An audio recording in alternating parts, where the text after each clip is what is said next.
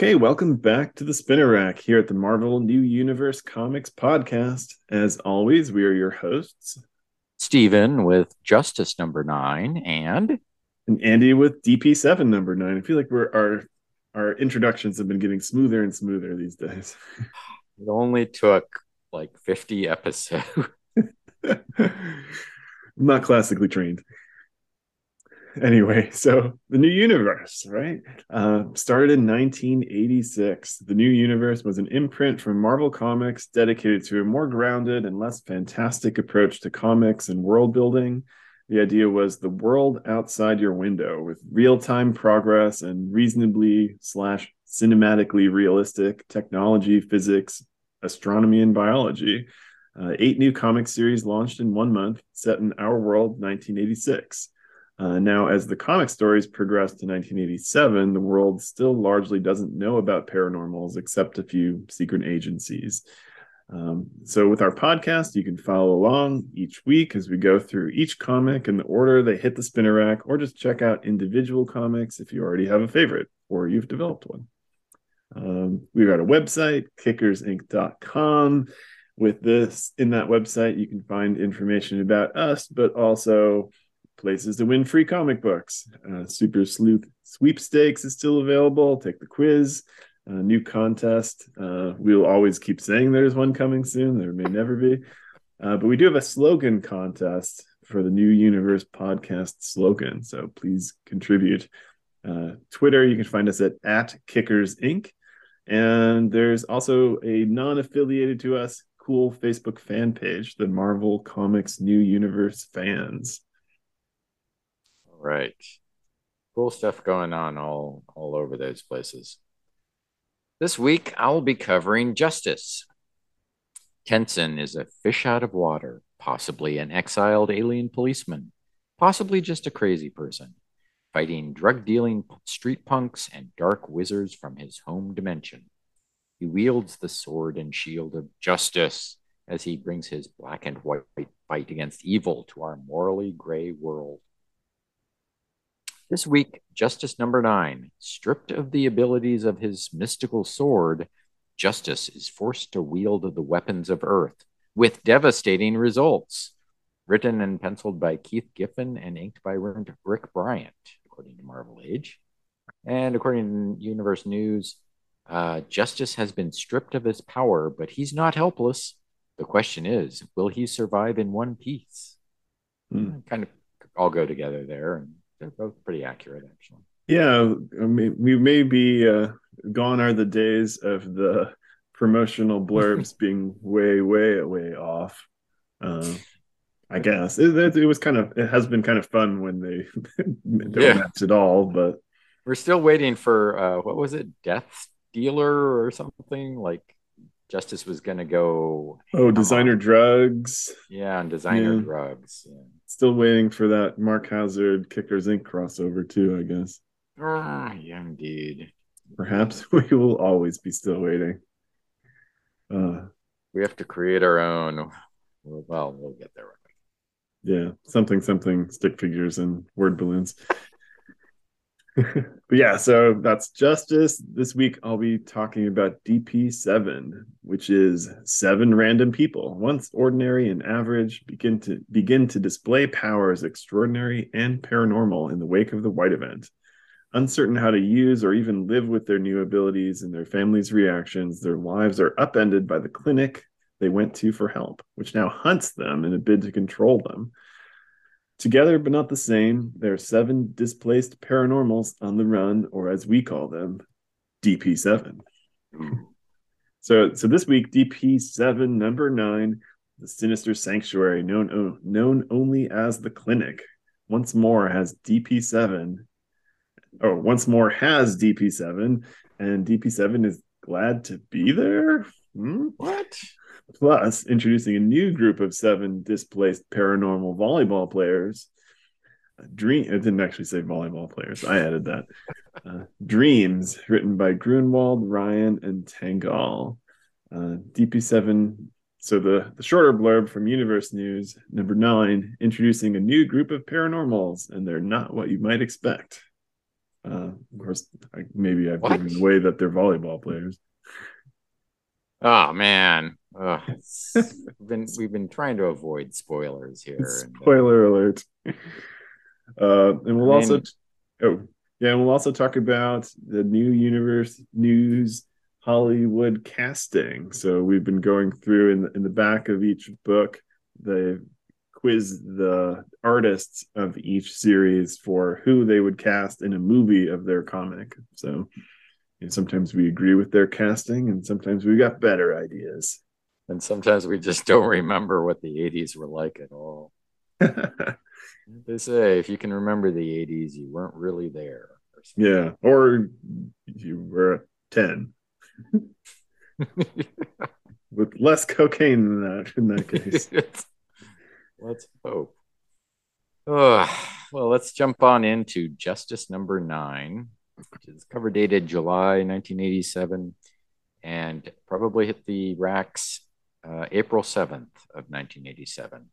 And uh, as you'll recall, in our previous um, couple of issues, Justice had been uh, had confronted these evil wizards. Um, they had abducted his friend Becky Chambers um, back to their home dimension, leaving him stranded here. And he's gone through some sort of rebirth of trying to um, get back onto his mission and you know his need to uh, judge people. Um, and last issue, he was uh, stuck in prison for a while. Then he was uh, sprung by a lawyer who was um, probably sent by the evil wizards. And he sort of um, just took off once they the news announced that Becky Chambers' body had been found um, somewhere in probably a large sort of setup by these by Dad and his gang. Hmm. Um, yeah, because we know that she is in fact alive. and now friends with dad. So yeah, the um, let's see. So Justice, when we last left him, was leaving the lawyer and his friend Arnie, and just sort of heading off on his own into um, unknown territory. Um, so with number nine, the cover, we have a uh, sort of a, a interesting cover. Um, it's a I'm gonna say African American um, in like a guy who's uh, sort of in a spotlight with cigarettes and bottle liquor maybe on the ground, and sort of behind him is this large, angry-looking portrait of Tensen, Justice himself. Yeah, it looks kind of like a police sketch drawing. Clearly, he's mad man? at he's mad at whoever this person is. I yeah, you know, it's like um, it almost seems like uh, um, he's sort of mad at society. I don't know, but For letting this guy down? Maybe I mean he just seems sad. The guy who's just walking in the spotlight. I don't know. yeah. So we uh, head into the splash page, and uh, as as promised, we have um, Keith Giffen back on art. He had uh, apparently done the cover as well. It's it's credited Giffen Isherwood, but um, Geof Isherwood's um, inking um, was makes it look significantly different, I guess, than the interior art. Or maybe Giffen's just kind of moderating his style a bit. But uh, inside, we get this uh, Giffen style, which I talked about with Night Mask number eight. Um, it's this very black intensive, um, sort of um, shadowy, um, and very, I don't know how to say it, gritty sort of style. Things look very dirty and moody, and it really sets a mood, yeah.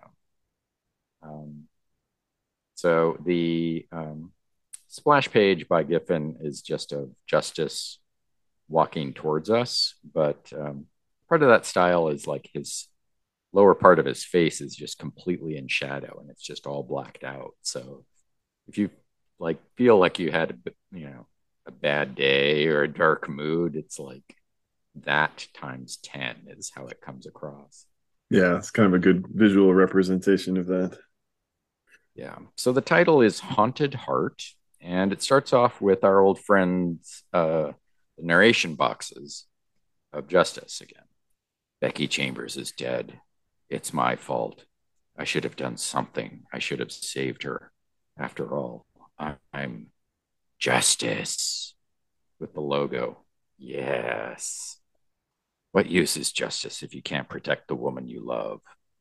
So the credits, uh, actually, the writer is um, Gerry Conway and Keith Giffen as artist, and they're kind of both credited as storytellers. So perhaps um, Giffen was doing some of the plotting. Yeah, hard to know. Hard to know. The second page, we start up a six panel grid, which is um, most of the layout of the issue. And Justice is continuing with the narration. The government thinks I killed her. Perhaps I did, but not in the manner they imagine. I involved Becky in my life. We mingled souls. At least once. He is always bragging about that. Yeah, you know, I got, you know, some soul mingling going on with my old lady, Becky. And, and so, um, if we remember, just about as soon as he was transported back to his home world, he was ready to mingle souls or mingle auras again with uh, the princess or the, the queen, right? The queen. queen. It's yeah, been a while.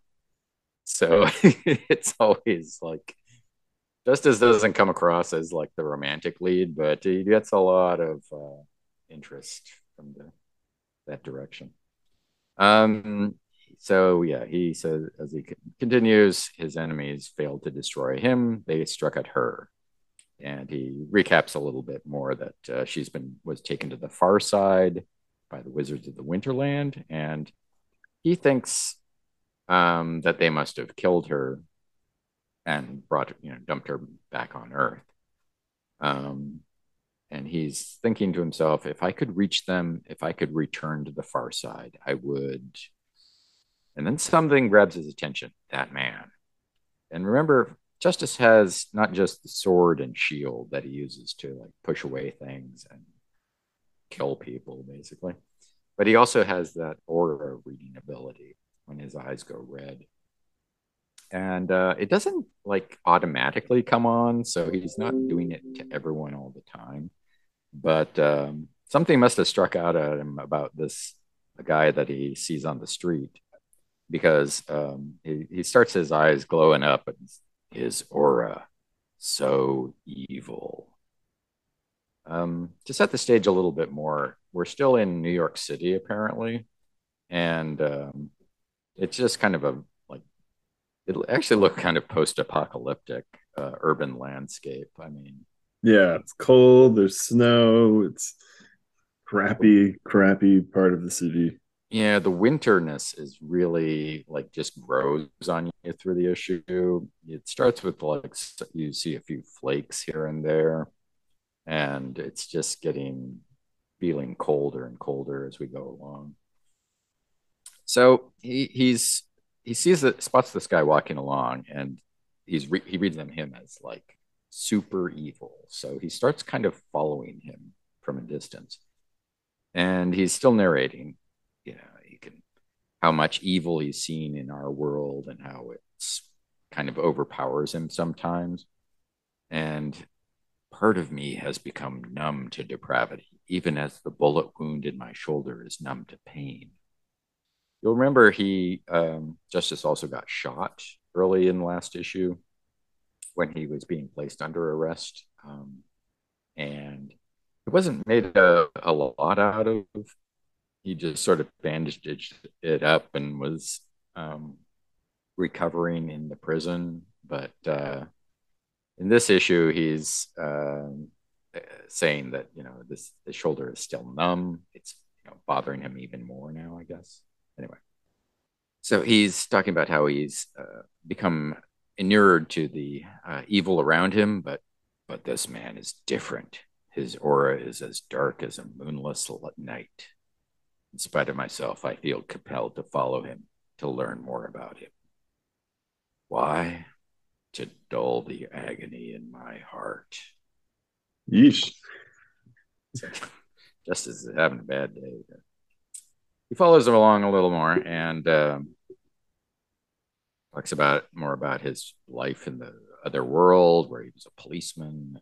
Could, uh, talks about how his uh, friends tell him that the time on Earth is corrupting him, um, and that his sword arm is becoming unreliable too. And he's following along, and then he's accosted by a uh, another man. Wouldn't go in there, man, if I were you. What? Boo Boo lives there. You want rock? You want guns? Boo Boo's the man to meet. Boo Boo's a bad dream. See by your clothes, you don't belong here yourself. Give yourself a present. Go home. So, um, nothing more threatening than Boo Boo. So, okay. Then I guess Yogi. yes. So okay, remember on that that night mask issue, you were the one who pointed out that Boo Boo was written like on the walls of some oh, of I had already forgotten. Ah, I guess I listened to it more recently. Yeah, the um I I can only assume he was like working on this at around the same time or something. Like yeah. There's I don't know. That's a pretty cool connection. It's uh it's there's not a lot of boo boos in the uh, new universe, but new boo boo. Okay. So he's he Justice kind of uh, demurs. I cannot go home now, and um, the guy kind of tells him, "I'm just trying to help you. Go in there. You might not come out." Well, uh, Justice thanks him for the warning, and uh, the narration continues. He shrugs, and it, it is then that I notice the darkness of his aura. So we switch inside to Boo Boo, who's who's not a small bear, no. No, he's a, just a uh, dude. just a dude, a, a heavy set, uh, bald, you know, kind of a, a criminal New York 90 or 80s uh, criminal looking guy. And uh, the guy who came in is talking to him. You know, how's your life, my friend? And they're old pals or something. And the guy, Boo Boo, says things are fine. Uh, gun sales are slow this time of year, but rock, aka crack, I think, um, or coke. I'm gonna say crack. I think crack, yeah. He says that's uh, that, I sell a lot of that. Sure, you don't want any? Uh, no, thanks. live a clean life, buddy. I get high on life in America. No, yeah. he says he prefers a purer, less chemical thrill. I need a small caliber, untraceable. Okay, here you go. And then the guy asks, you know, something puzzles me. This is a bad neighborhood and you're by yourself here. Aren't you in danger? And Boo Boo tells him, no, I, I I actually do have a guard. You didn't see him because you know if he recognizes you, he doesn't come up. But he, he goes out, and if someone doesn't belong, he'll act like a nice guy and warn them off. And if they don't listen, he'll just kill them. Oh, anyway, have. Here's your uh, here's your gun. Three hundred bucks. What? Oops. we switch back to justice. Uh, did he get the message too late? no, this is justice. So he is walking away from a pile of smoking ash. That's my favorite panel transition, right? You got to turn the page, and you're like, oh, okay. Justice could be in some trouble here, or at least in for a fight. I'm like, no, pile of ash. yeah, great use of uh, panel tra- transitions there. Justice is thinking to himself, I must be getting careless. The man's words were so disarming, I almost missed the evil in his aura and he's uh i'm not sure if his knife was already like hitting him or it was just like swinging up so quickly to bring his his sword to bear that um he tore his arm again but he starts telling talking about how um whatever happened it had to reopen the uh, wound in his shoulder that had been healing yeah i think that's more of that classic action movie thing where like you're hurt and you're bandaged up. But if you're you do too much and you know too physical, then you know the Yeah, wound yeah. breaks and you start bleeding again. Yeah, he. I mean, he's. Uh, we start the feeling here, and uh, it continues. Um, and then he says, "I should find my friend Arnie and seek his help," which I'm. I'm happy to see a shout out to Arnie. Yes, we were a little worried Arnie was taken off. Out of sight, out of mind. That's how it works sometimes in the new universe. Arnie did that classic like rom com thing where like he pulled up, but Justice was with the pretty lawyer lady, and it's like, oh, I guess he doesn't need me anymore. They kind of drove off with a misunderstanding. yeah, Justice will show up at the airport when Arnie's leaving to go back to his home country, and Catch him just before he goes in the gate. Yeah. you complete me. You complete me. Um. Yeah. So he he Justice continues thinking to himself, "I want to follow this guy and find out more about him and why his aura attracted me in a morbid, curious way." By the way, you've got a couple of panels on this page that are. It's another part of Giffen's style in, in this um, at this time is uh, basically just copying panels wholesale. I think they. I've seen some original art, and I think they call it just photostat or something, and they're like, just copy this panel, you know, can, panel two to, to panel four, and then he'll change. Um, so like here, just some snow, I think, is like slightly different, and of course the um, word balloons are different. But otherwise, you have this interesting uh, use of repeated images, and it kind of, you know, I don't know, it, it sort of affects the way you're you're viewing the time passage in the, on the page. Hmm. Right, because usually you kind of have to guess at it a little bit. Yeah, but Not- uh, notably, too, you know, imagery wise, like he's wearing his classic Justice outfit, which looks a little superhero but he's got that big brown trench coat, which is just kind of over his shoulders, like his arms are tucked in, kind of, which makes him look extra mopey. Yeah. Oh, what do they call that style? It was like a uh, Australian coat or something. Outback coat. Anyway, it's yeah, it's, coat. it's a it's this yeah big trench coat, and maybe that's why I liked uh, Starbrand in the in the black trench coat a few a couple issues ago. It's a good like halfway to superhero, but not you know committing to the bit. But anyway, um. Justice continues following this guy and thinking to himself, is this what Webstraw meant when he said this world had corrupted me?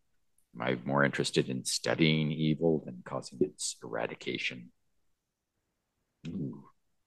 He thinks a li- you know a little bit more about his past and uh, is is following uh, this guy into I guess a nice area, a nice nice um, building, and he watches uh, after a while the lights go on and go off, and he just lets himself in.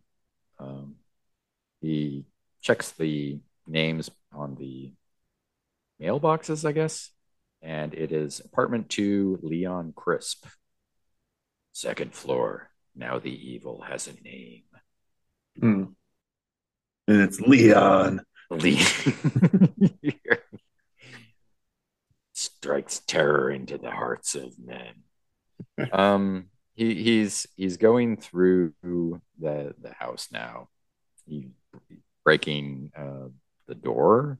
Why do such fearful people make doors out of glass? And taking the elevator, goes up to the door.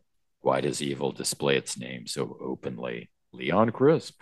It's right on the door. The wound in my shoulder throbs.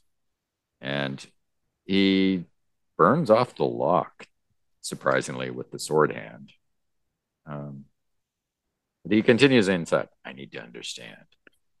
And he looks around the guy's apartment, and everything I see leaves me more confused. Um, it's a really nice place. Everything's uh, filled with art, very tasteful, clean, very upscale, feels like. He has plants. It's plants. It doesn't have a kitty cat or something that would really like, "Oh, is this guy so bad? I don't know. But um, he's uh as he says, for a moment I stand completely still. I do not know why I am here. My shoulder throbs. I remember.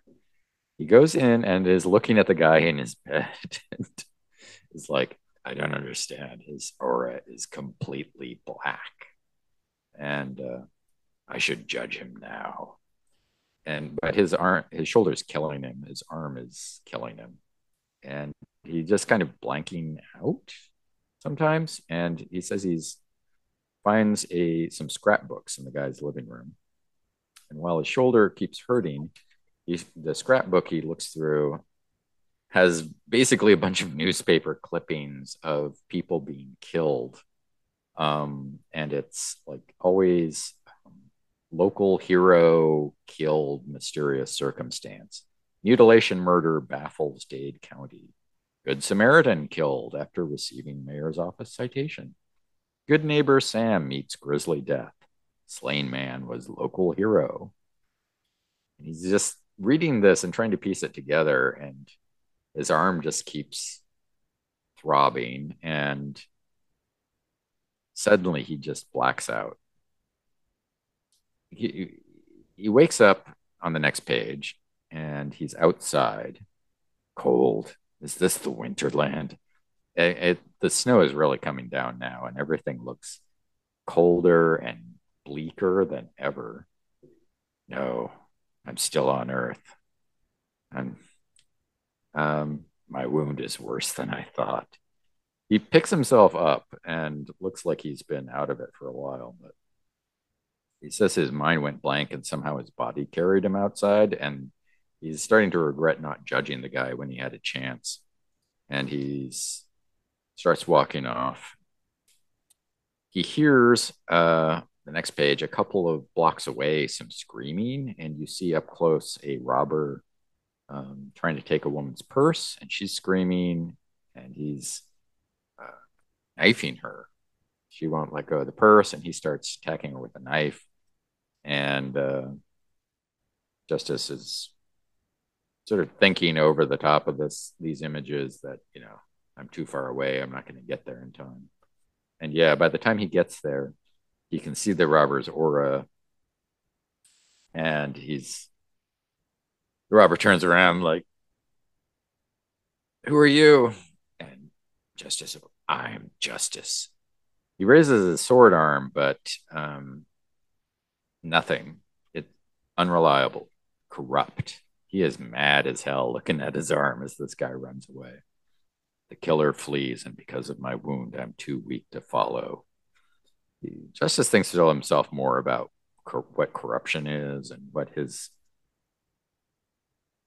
you know purpose is and whether he's lost the chance to save another innocent that's going to be killed by this um, by leon crisp um, if not this robber also i don't know um, so the next thing you see is back at Boo Boo's, and Boo Boo has a gun in his face, and you see that he's like, "Hey, take it easy, man, take it easy," and it is Justice actually holding a gun on him, and he's asking him, um, you know, to teach him how to use it, basically.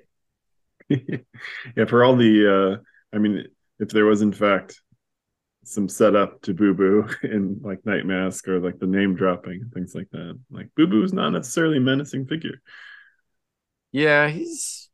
I mean, I guess his guard was more menacing, and uh, he mostly struck from behind or something. I guess, but um. So yeah, Justice's face is all in shadow at that point, so he's got some very ominous look to himself, and he's um this also uh, we see another um, newspaper and Leon reading it. I guess he's woken up in the middle of the night at this point.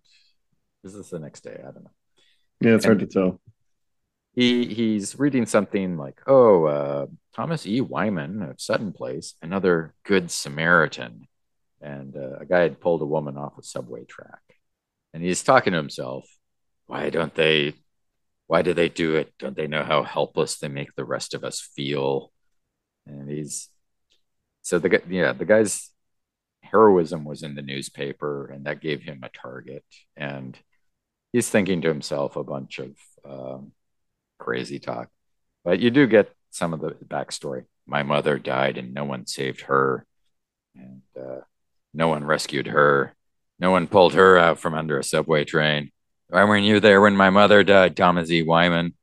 He's looking him up in the white pages and uh, getting his address. Why weren't you there, Mr. Good Samaritan? Mr. Hero? Hmm. That's another good 80s ism that doesn't exist anymore, too, right? You know, you could get anybody's name and phone number uh, and oftentimes address right out of the phone book, right? Yeah, it's, I mean, I don't even know how to find people anymore. It's like, yeah, yeah. Try and find them on Facebook or something. Yeah, you Google them up and, uh, yeah, if if anyone else has your name and they're like, yeah, anywhere in your vicinity, you're in trouble. If Sarah Connor didn't have uh, social media and, and, the Terminator came in the year 2022, or would have struck mm-hmm. out. Good, good reason to come earlier.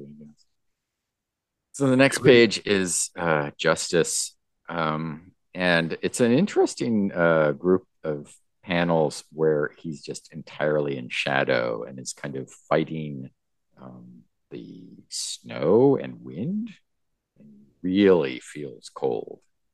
It's a little like that um, issue of Alpha Flight where Snowbird was in a like whiteout blizzard or something and all the panels are white. Ah, uh, right, right. But this is just, I mean, it's literally just black with um, some like snow lines across them um, for the figure of justice and him sort of struggling. Uh, shoulder is killing him.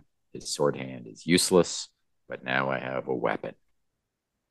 And thinks a little more about the Winterland back home and this Leon dark aura and Becky is lost. He just ah, my shoulder doesn't hurt anymore.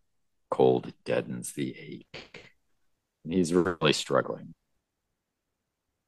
So as Justice struggles and is talking, thinking to himself, um, we segue over to Sutton Place, where um, Thomas Wynan had been living but we see that Leon Crisp is there and has now killed this poor guy. And he's talking to himself a lot. Uh, again, Mr. Thomas Wynan, some hero. Couldn't save yourself, could you?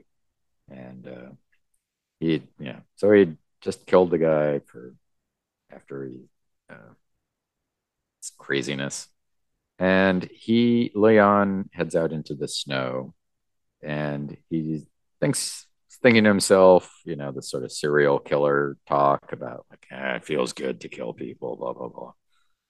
And afterward, the darkness and the feeling of sadness return. His thoughts go back to mother, and he feels so helpless again. He wants to cry. We jump back to Justice, who's blacked out again and woken up again, and uh, snow on his back like my legs feel leaden. I can't feel my feet. Again, I get up. And finally, he sees um, something approaching. His aura is like a black beacon. He goes up, Leon Crisp. What? You know my name. What do you? I know more than your name, Leon Crisp. I know who you are. I know what you are. And as he thinks to himself, I see his fear and I see something else. You killed a man tonight. And then Leon um, not really sizing up the situation very well. His fear turns to relief and he laughs at some private joke. Yeah, Mr. Hero, prove it. Well, as Justice says, I don't have to prove it. Bam. Hey, you can't. Bam, bam. And then we flip the page, and it's a full page um, of just justice um, with the the smoking gun coming out from under his overcoat and just him saying, I'm justice. Yeah, that's that's good 80s like action movie stuff, but I mean, yeah, it is uh he is the wrong new universe hero to to to uh, try that line with. Yeah. Yeah, for those of uh those of you who may be on the original art market, um, I would highly recommend looking at looking for this page because this is uh, awesome. Should have like a poster size version of it, honestly. it's just missing the uh, justice written in the uh, font of the title, you know. Oh, right, right. Even better. So then you flip that, and uh, this is where like these photostat images really come home because you get um, just the same image of like a close up of his face over and over again in a six panel grid. And it's getting closer each time, but it's obviously just the same image, like repeated. And it just, he just has a couple lines. I never saw the effect of such a weapon up close before. Panel, panel, panel. Leon Crisp takes longer to die than I would have imagined. Just watching him bleed out. Ouch. St- Stone cold Justice Tensen. Oh my gosh.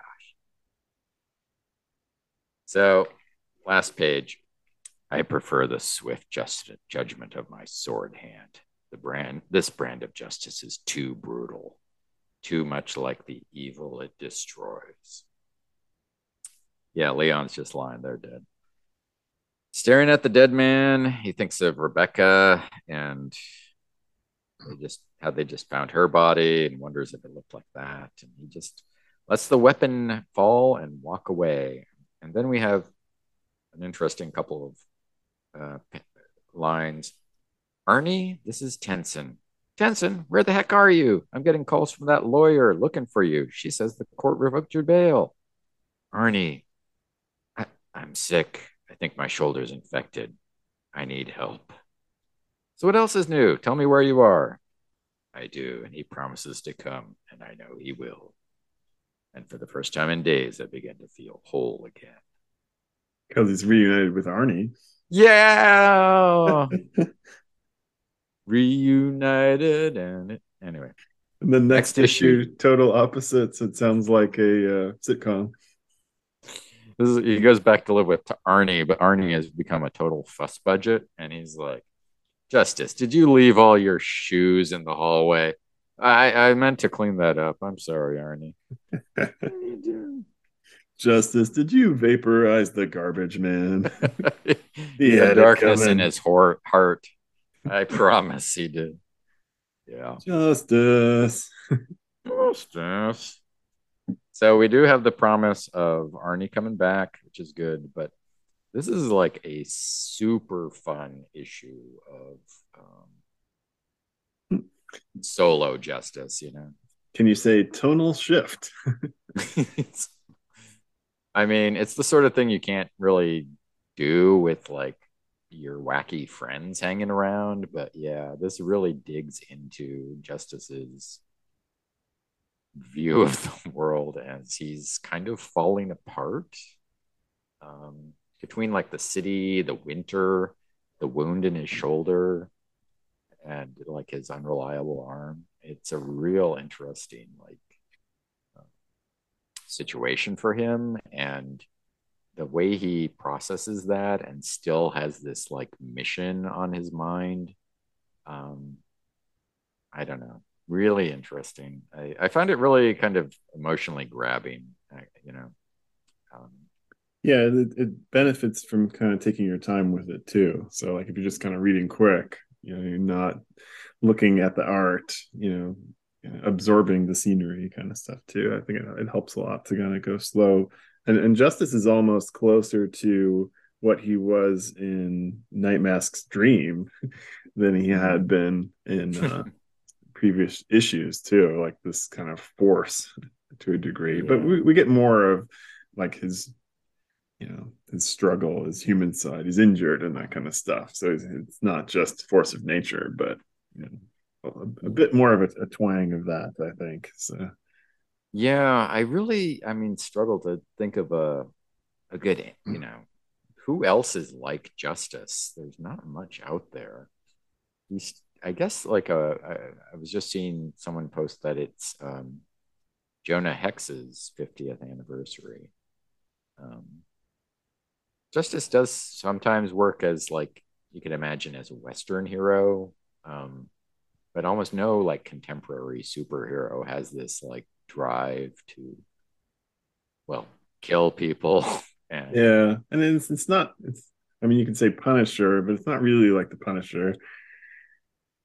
He's really got like he like he, I don't know. He it's like he feels so much. It's not that he's divorced from feeling like a, you know, military campaign, but he is worried about people being killed by these, you know,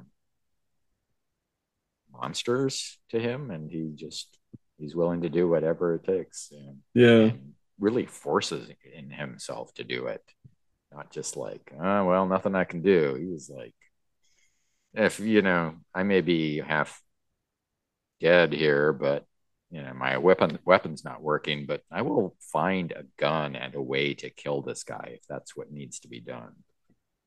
Yikes.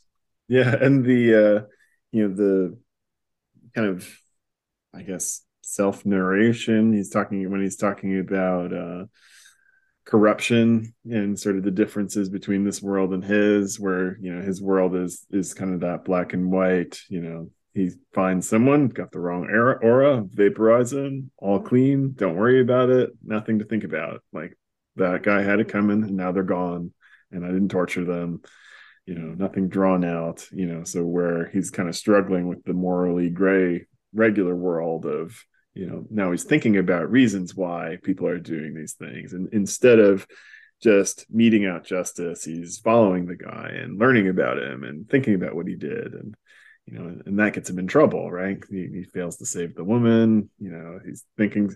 So I wonder if like the corruption is just sort of that gray area for him. Like he's so black and white, and then that's his power, right? You know, on and off. You know, sword and shield. You know, vaporize or protect, right? So now if he's thinking about um, does this person deserve it? What did they do? What's their life situation? You know, did they have a bad childhood?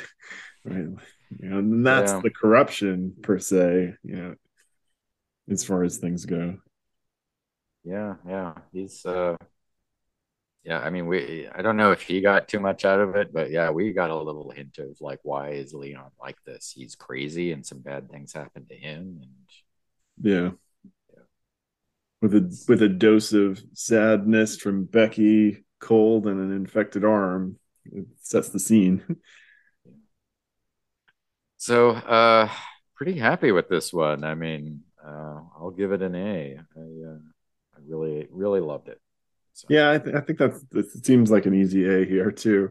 Uh, I like all the Good Samaritan bit too. Like, you know, it made me look up the parable, you know, though I've probably heard six or seven times in church and at various times and stuff like that. But uh so like the original story, I guess, was you know the samaritan stopped to help someone who a traveler had been kind of beaten and left on the side of the road and then what i got from the internet which is also kind of nice was um, you know that it was impactful because the samaritans which were the people uh, hated the jews and the jewish people kind of looked down on the samaritans was the kind of the story i'm getting. So it's like this person who's kind of um, you know the hated outsider still stopped to help the person kind of thing. So yeah yeah the um the, the it story also goes with these sort of more uh, normal religious uh, characters passing by the guy who needs help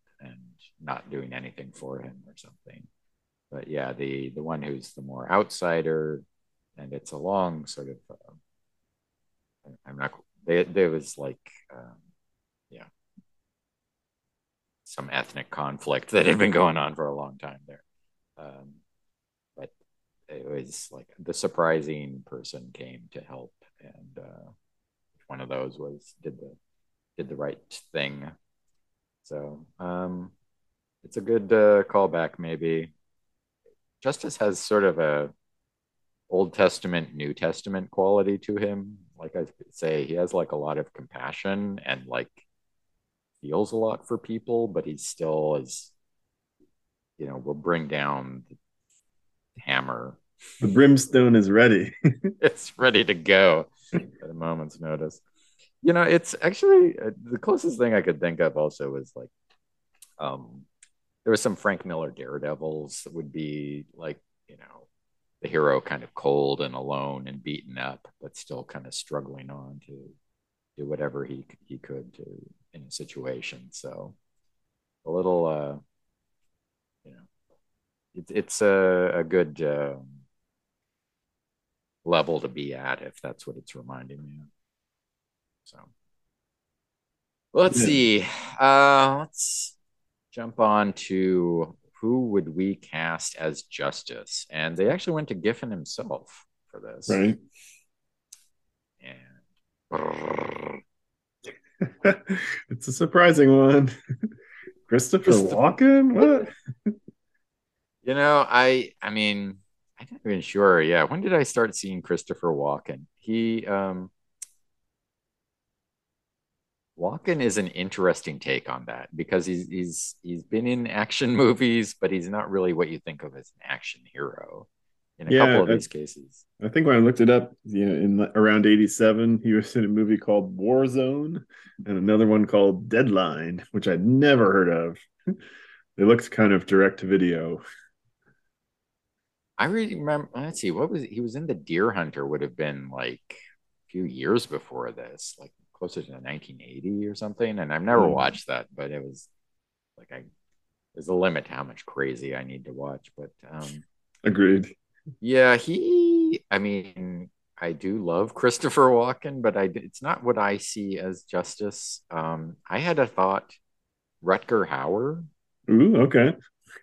He's got kind of a like a, you know, crazy, kind of out there, but also can be like harsh and you know mean looking needs to be.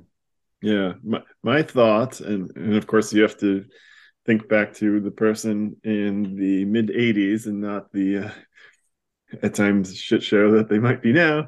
Uh, i was thinking mel gibson. Oh, okay.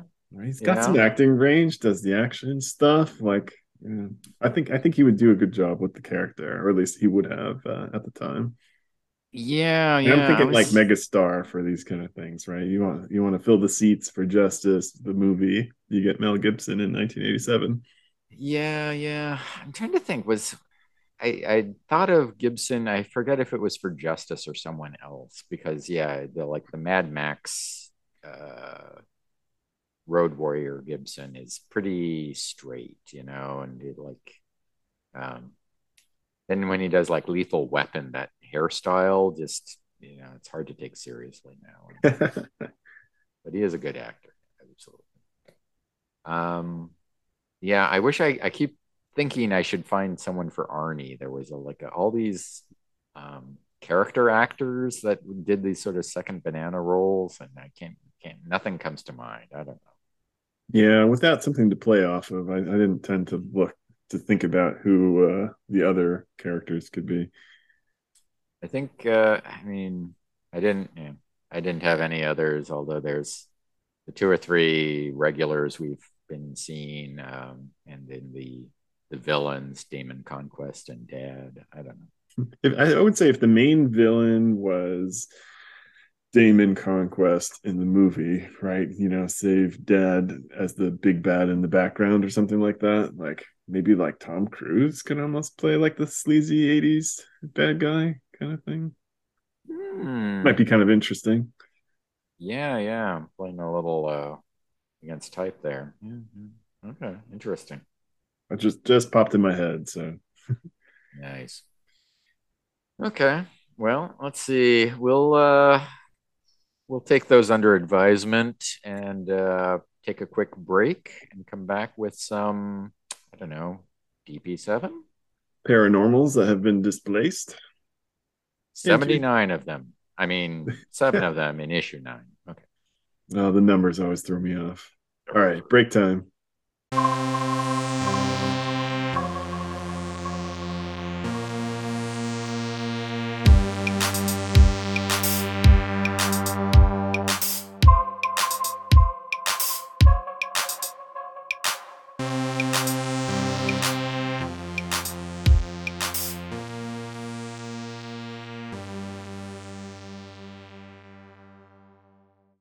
Okay, welcome back to the second half of the podcast, the DP7 half. And so, yeah, today we have issue number nine of DP7, which is a nice way of saying it where you can avoid saying the two numbers in a row, which always feels weird. So you're saying this is seven of nine? What? Oh, jeez. weird Star Trek references. it, it, I keep like all week the um, the Smashing Pumpkins song 1979 has been going through my head because of this. So I mean I like that song, but you know Yeah, it's not from the 80s. Yeah. Neither is your Borg character. keep keep it out of the podcast. Cut this part. Cut it. Fix it in post. All right. So 30 minutes later, we've gotten through announcing the title and issue number of the book. right on time. yeah. Issue number nine of DP7 uh, also came out uh, April 7th, 1987. The, the cover date is July. Um, so basically, you know, the the quickest recap we've got here is uh, the clinic is caught up to the seven, right? So they've sent some hunters out who have kind of been systematically picking off all of our characters, and so everybody but Dave Landers was hunted down and caught. Uh, the, the, last to kind of hang in there were Randy and Jeff, who were uh, caught by a whole team of of hunters, and that's pretty much where we left off uh, just Dave escaping out into the into the town uh, on his own without much without much going for him. So um, cover we've got a whole crew of new people. So um, the new seven, DP seven seven people in fact, uh, though perhaps they're not displaced. We'll find out. Uh, but we have no idea who these are. But it, it's kind of like our team. It's a big mix of people, and you get some hints at their abilities. There's a guy out front who gets a word balloon saying, Hey, pansies, come out and play. And uh, he's hovering in his hand a volleyball, right? So I, would kind of hinted in the beginning the uh, seven man volleyball super mega menace team. Um, other than that, they look pretty normal. You know, one woman who's maybe got like a leotard on with a heart in it, you know, making a Madonna looking kind of pose. Um, everybody else looks a little crazy, I think, because of the shading uh, and the poses they're making, but not a whole lot of hints as to what these people can do yet. Uh, yeah, we'll... they're all kind of lit from below, which adds to their like menacing quality. Yeah, it's that like hold the flashlight, uh, flash flashlight under your chin kind of look. Yeah, um, and I'm I'm guessing uh, "Come Out and Play" was from uh, the Warriors. Hey, Warriors, yeah. come out and play. They didn't even give them the respect of calling them Warriors. Mm. Oh well, and then they actually do want to play because we find out there is in fact some volleyball going on here. come out and play some volleyball. Hey guys, can Randy come out? you guys done eating dinner yet? Go away, Timmy. Quit bothering us. well, anyway. Uh, oh, we should open the comic and talk about what's inside too, right? Good stuff in there too, yeah. Also, good things. Uh, good things as usual, written by Mark Gruenwald, penciled by Paul Ryan, inked by Al Williamson. Um, we've got our solid team. Um, so yeah, Randy was captured, but we open with Randy sleeping in his bed next to the alarm clock that's going off. Um, so the alarm clock wakes him up. It's 8:35 and he's in the clinic and he's comfortable with the fact that he's in the clinic. So where am I? The clinic. Oh, I'm in my room. Where else would I paranormal be except an asylum for paranormals? I'm like, wait a minute, what's going on here? Uh, gotta get moving if I want to get breakfast. Uh, and so we get our title kind of hidden in the scene of Dream. Maybe hinting at something story wise here. Um, so Randy gets up and he's kind of a little groggy, a little fuzzy, uh, but he's recapping kind of a dream that he had. And that dream sounds an awful lot like the first uh, eight issues of the comic, right? So he dreamt about, you know, being with Scuzz and Dave and kind of fleeing, uh, you know, someone getting tranquilized, um, you know, the team splitting up, right? Which they did in the most recent issues, and how you know, he didn't feel very good about that. Um, and then uh, dreaming all the way up to you know being sort of hunted and shot with the tranquilizer. And as he's imagining that tranquilizer shot, he nicks himself with the razor, so gets a little visceral ouch uh, alongside there. Um, one one kind of funny thing that stood out to me when I picked up the comic is, you know, I mean, he comes out of bed. He's wearing underpants, underpants and nothing else. They're kind of like, you know, black speedo kind of thing. But the way they're drawn almost looks like he was totally naked, and then someone forced them to cover it up, like with the art. It's like, well, we can't have full frontal in the new universe. Imagine Gruenwald going to the editor. What are you talking about? You said that we were doing a new universe. We we were making up new rules as we go along look, Mark, come on, man. No full frontal male nudity. I don't think that's too much to ask. You said new. Come on. Hey, actually, wasn't there a joke in one of the Marvel ages for that like cartoonist that does things that he thought it was the nude universe? Yeah, right. Um, Fred Hembeck doing yeah, yeah. The, so, middle panel pages and uh maybe Paul. Why aren't you wearing any clothes? Isn't this the nude universe? He was trying to give us the nude. So, but we get a nice shower scene, right? So we Get some some man candy here. uh, but yeah, uh, so basically we, have got the impression now that everything's normal and Randy is has had maybe dreamt that he escaped and you know he feels comfortable at the clinic and what what could have went wrong um, he's talking about Dr. simple and you know meeting group therapy and things but but again also you know things are kind of fuzzy, right? So, you know, I still haven't gotten the candy, cotton candy out from behind my eyes. You know, what did I do last night? Um, but then he remembers Scuzz's father sent him a, a bottle of Mogen David Mad Dog, and we all had a few swigs. Um, so, you know, red flag there. Scuzz's father getting along with Scuzz? That doesn't sound right.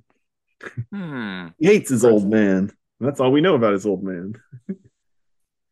also that he yeah his place is a mess that's true yeah total dump I, I, do remember mad dog as a thing we you'd have like uh, it's uh, like fortified wine so it's like a thing that uh, winos would drink like if you're just trying to get drunk yeah right um so a few swigs i don't know if it's that strong but uh, yeah well, that's Randy himself, right? My tolerance tolerance for alcohol must have gone pfft, since my two fisted pre med days.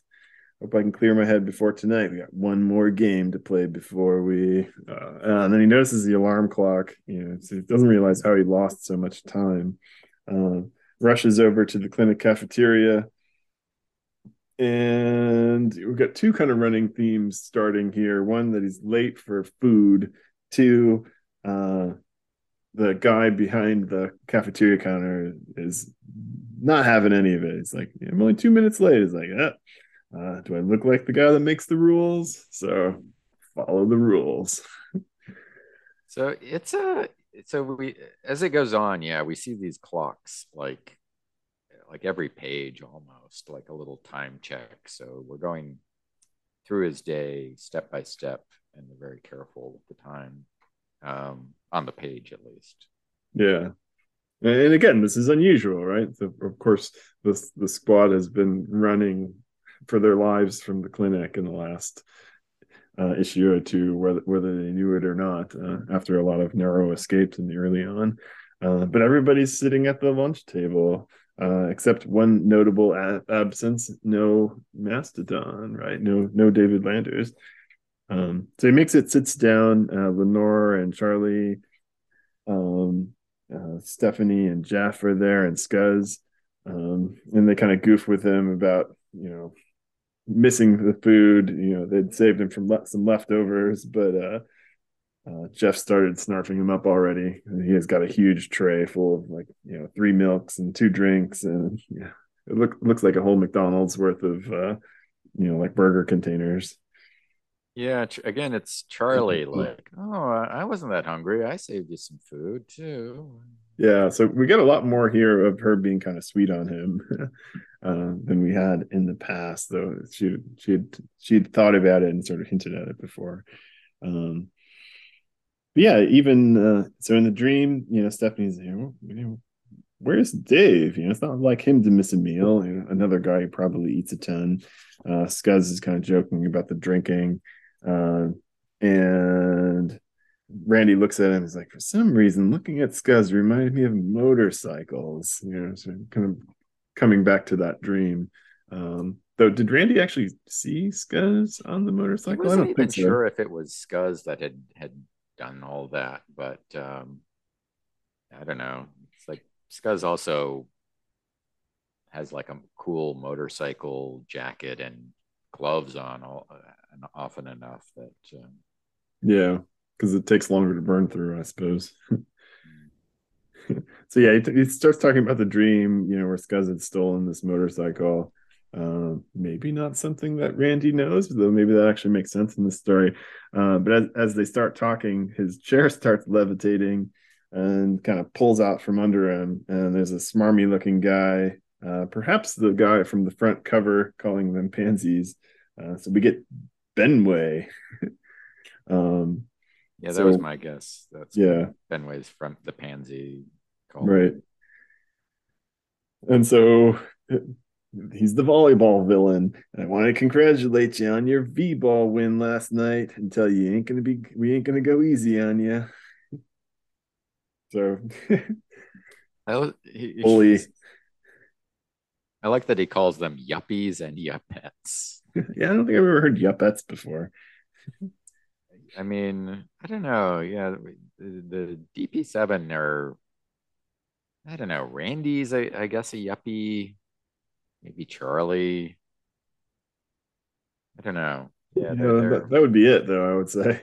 yeah, yeah, yeah.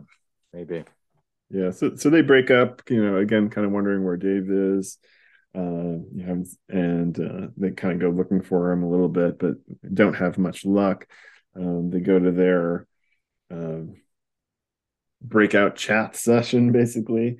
Um, and you know so this, this was a feature of the clinic early on and sort of where all the characters met in the first place. You know they got dr semple you know talking about their experiences with their powers and their families and the things they missed, and um you know she Semple, explained oh go ahead. Uh, Semple yeah was their therapist in the first issue. And even later they thought you know is everyone bad at the clinic? Because dr semple seemed okay so. Yeah. She probably wasn't trying to mind control us right? Probably. Not obviously, anyway. Yeah, so so she gives the excuse that uh, Dave had muscle spasms last night, and he's probably he's in intensive care getting physical therapy. Um, and you know, Randy's sort of questioning that. It's, you know, it's not really doesn't sound right to him. He didn't hear anything, uh, kind of thing. Stephanie offers to go heal him, which would make total sense. Uh, he's like, no, no, it's fine. Just need some rest. Uh, it's like, well, Randy, hey, Randy, you were telling us about how you felt like you were losing control, right? Let's talk more about that. Let's change the subject. Um, so yeah, they end up having a pretty interesting conversation, which kind of boils down to, you know, who has it the worst, right? As Randy imagines, well, if the antibody leaves and never comes back, I'm just a normal guy now, right? Um, we got some hints of last last issue that maybe that wasn't the case as we saw a second antibody hand coming out of him. Uh, so maybe he can produce more or infinite amounts. We don't know yet. Um, but yeah, so you know, Jeff's like, well, that's at least you look normal. I'm blurring all the time. Um, you know, I, I would trade with you for a minute. Uh, Stephanie's like, yeah, I would agree. You know, at least my I would stop scaring my husband, who for some reason she still gives a crap about. Uh, Lenore has to cover herself from head to toe. Maybe, you know, maybe she beats all of them uh, in terms mm. of, you know, least socially acceptable one. Uh, and then you have Charlie, who's young, attractive, can can control her powers, and has no sort of physical obvious downsides. yeah, it's Charlie's only limited by her imagination, which so far doesn't seem very like bold, but you know, who knows? Yeah, yeah. So it's an interesting kind of question, you know. So like, you know, who do you think has it worst of the group? You know, would it be Lenore? I, I kind of think Lenore. Um, yeah, Lenore and Dave, like just because he's so out of scale for everything, you know what I mean? Yeah, yeah, you really can't blend. And then, yeah, I mean, it's, it's kind of hard to argue who would have it the best. You know, Charlie seems like the obvious choice, though. Though honestly, Randy, if his power didn't weird him out, is is pretty solid. And and really, Stephanie, I'm still a little surprised that she's so put out by her sparkliness. I mean, yeah, you could. I mean, if her children got hurt and she could just touch them and cure them, she would be like, "This is the best power anyone ever had, and I'm so glad I have it." Yeah, that's a good point. Super mom. Yeah. anyway. All right. So, you know, mid conversation ends as uh you know, Scuzz melts a hole in a, metal chair uh, with his hand, you know, which seems totally like something you would do. uh, and they kind of break. Um, you know, Randy has a side conversation. Um, um, oh, what's her name? Semple with Semple about you know what he can do and you know some sort of emotion suppressing drug. This thing comes out when I you know have an emotional reaction. Um, he mentions that he's going to see, or uh, or she she mentions she mentions that he should go see the paraphysician uh, in in your session and maybe talk to him about it. Um, but yeah, so twelve oh seven headed towards lunchtime. He gets distracted kind of by the intensive care door uh, as he's getting ready to try going in there. Uh, Miss Speck uh, from the early issues shows up, you know, pops out of the door. Are you lost? He's like, I just want to see Dave. It's like, sorry, no visitors, no exceptions. Restricted area. a uh, sexy nurse outfit. So. Yeah, pretty much. Don't know kind if she wasn't really a nurse, but uh, yeah, does look good on her. Yeah. It's, it's maybe kind of lab coat. Um, okay, yeah. I was thinking that there was a nursing hat too, but you're right. It could be. Yeah either way. But she has the spying powers, so I'm not sure what she's doing there. But whatever. Again, just a restricted area, O'Brien. I didn't make the rules. Hmm. The rules. the rules. The rules.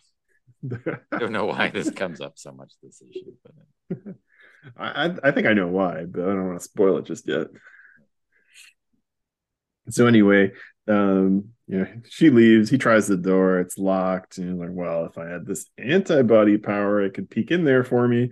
Uh, so he basically tries to draw it out, and you know, he even has a memory of clean shaven Dave arguing with him.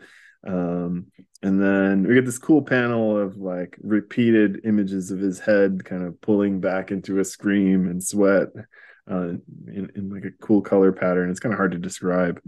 Um, and he passes out. So he tried to manifest his power and thump hits the floor. Uh, fainted, wakes up, is a little bloody, a little shaken, a little bit late for lunch. yeah. So he missed another meal. and everybody's telling him to follow the rules. uh, so this time they were kind of ready. They're they're a little bit ready or expecting him. Um, but uh, Stephanie heals him. You know, Jeff's still got his giant pile of food again. So, you know, if he's really back in the clinic, he's probably pretty happy now that he has unlimited food again. Um, Charlie's still got sweets on O'Brien on Randy, so she's you know sees if she she tries to uh, use her feminine wiles on the lunch lady man, uh, lunch man. I, I, like lunch lady man. Good, Morty, the lunch lady man. Okay. Cafeteria worker Morty. so she kind of secretly the like Philip Nolan in disguise or what? Voight. that's the one. Voight, right? yeah, she you know pulls her shirt down, uncovers her shoulder a little bit, and uh, scores him a sweet chocolate pudding. All right. Oh my goodness. Ta-da! Chocolate pudding, all I could get. Though it looks like vanilla pudding. Come on, colorist. right. Anyway, uh, after lunch, eleven fifteen, we got Randy sort of in a chair with all those uh, like electrode leads on him, and uh, this time he's with Charn, right? That's the guy. Yeah, yeah. He was kind of checking him out, and you know, seems kind of generally annoyed with him, uh, and just trying to figure out like the physical manifestation, like like what is this power you have, kind of thing, and uh, with you know over time, you know, Randy's still been having kind of memories of what's what's happened in the previous issue. Um, he's kind of thinking about it. You know, what if my antibody took off one day and didn't come back? Which which is in fact what happened. Um, Charn's not really having it. You know, he's saving me a lot of aggravation. Let's do this thing.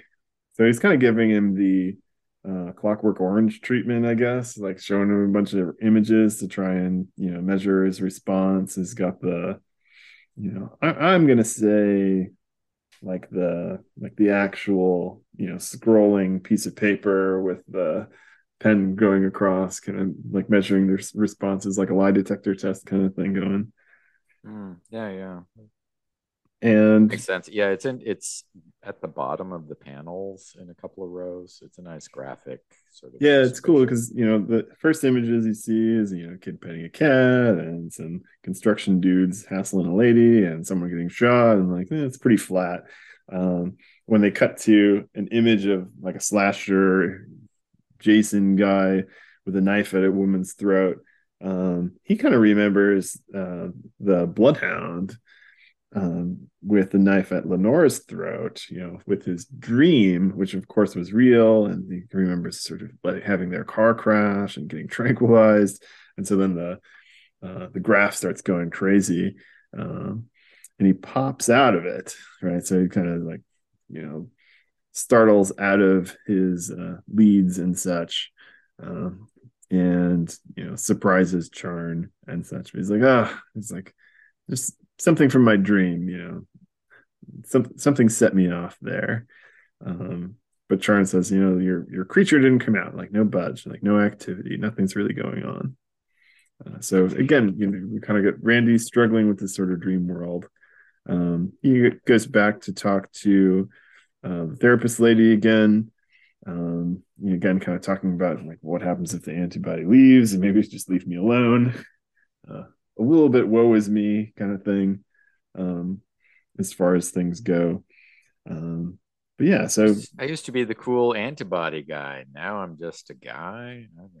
yeah, and, and that was... but a young, good-looking, medical degree guy. I right. How will I live with myself? Yeah, and and so she kind of suggests that oh well, you could do your residency here at the clinic, right? And it's like like, oh, that would be generous of you. Like clinic. I'm like, why do I shudder at the very thought of doing something like that?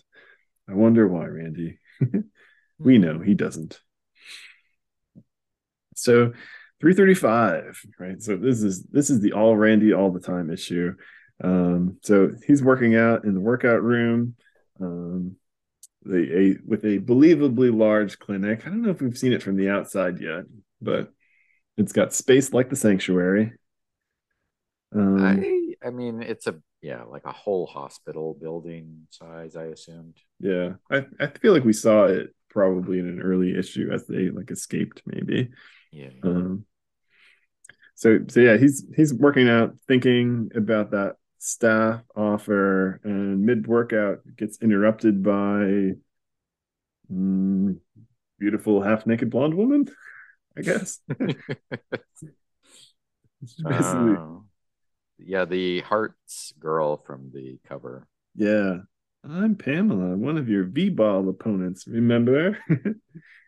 uh, right, right. Um, so she 80s spandex uh, workout, oh, yeah. workout out. She's got the headband and everything. So she's quite obviously flirting with him. And can you help me stretch? You know, every everything but like, you know, help me put the sunscreen lotion on my back kind of thing. But he's like, wait a minute, isn't your par- paranormality some sort of emotional interface? uh, as he's holding her leg as she's doing this ballet stretch. No, that's that's. I just do that because I'm a young, attractive woman. Uh, I, paranormality is a completely another uh, thing. It has nothing to do with that. Men just like lose their minds around me, but that just happens. You know? Right. I'm just that good. Just that good. before the white event. I was doing that too. yeah. If anything, less dudes are after me now. So so yes, so there's I like this part and it's kind of interesting. Besides, do I do I look like the kind of girl who enjoys playing head games with men? Well, and then she slips, and as she slips, uh, it's funny because Randy's saying, "Pam, I want you." I uh, so like he he might have been hooked at that point, uh, but her feet go out from under her, and uh, Charlie had showed up, right? So quite clearly used her slipperiness, friction powers, um, and we get Randy's thoughts. Did I make her fall? When I felt her reach inside me, I tried to grab her. And So like again, I'm not really sure quite what to read into that. Like, was he going in for like the big hug and kiss? You know, was you know, he trying to just catch her when she fell, but he was still kind of recognizing, you know, she was making him fall for her. But yeah, it's, it's kind of interesting. Yeah, I mean, at least he he's kind of is is keeping enough distance that he's not like um, sucked into whatever her her power was. So yeah, so you know, uh, so yeah, so Pamela, the new girl with the love powers, uh, you know, kind of gets catty with Charlie, who kind of maybe sort of saved Randy, but also dumped her on the ground, uh, and kind of storms off. You'll get yours. You wait. Ow! she messed up her hip, perhaps. Um, so, but now Randy has a new half naked girl to help stretch and dance. So things are looking up. Less rough for Randy. It's uh, like a nightmare killing him. But anyway, so she's a dancer, so she's kind of wearing the, the leotard and wants wants help practicing. Uh, so more more flirtation. Um, and then afterwards, you know, Randy has to take a cold shower, I guess, after that. So he's back in the shower. Uh, when he gets interrupted by another new dude. So uh, uh, Rodney, Rodney Wiegand, the Tangler. You don't want to come up against the tangler in the shower. I think his power is to like use the little hair bits of hair and stuff from the shower drain to tangle people up. It's, it's oddly specific. That would be really disgusting. That'd be more of an Adam Warren kind of uh, empowered super villain or something. Gross shower drain guy. Uh, so, so the, the, Tangler is unhappy because uh, his teammate Pamela was hurt, right? So again, it's all about volleyball. Um, so he tangles up Randy naked in the shower with, you know, it looks like maybe he's creating these little lines from his mind, sort of. Um, yeah, I mean, it. I first thought they would like, it, well, because you, you see sort of a graphic around his head and then you they're just sort of around Randy. So yeah, I guess he just sort of materializes. yeah, it's either that or like control over fibers or something that he just had around, but like a towel thread or I don't know. But either way, poor Randy's all wrapped up. Um, and he says feels like invisible wire. So maybe maybe it is mental, like a psychic power. It could also just be all in his head. But we see blue. Uh, so again, you know, Randy's going to be late. He's tied up in the shower, uh, and you know, kind of wet and soggy and calling for help. Um, cut to six fifty-five. He's late for dinner. womp womp. He's missed every meal. Uh, but yeah, this time they're truly prepared for him and saved him from some extra food. Um, and he kind of talks in, talks about having that run in with the rival. Um, so hey, finally, page 18, we're getting to the good stuff, the volleyball game. Yeah. All right. Paranormal volleyball. It's like when the X Men would play baseball with each other. Yeah. Did they only do that like once? But it ends up it was like so so iconic that everybody wants them to play baseball all the time. I thought it was like in the annuals or something. Yeah, I know. I don't know. It's been a while. So yeah, they're they're all gathered at the volleyball game. Uh, I like sporty Lenore, like her usual purple mask outfit is kind of like a hoodie with a headband and the mask. So it's just like sporty ghost, which is fun.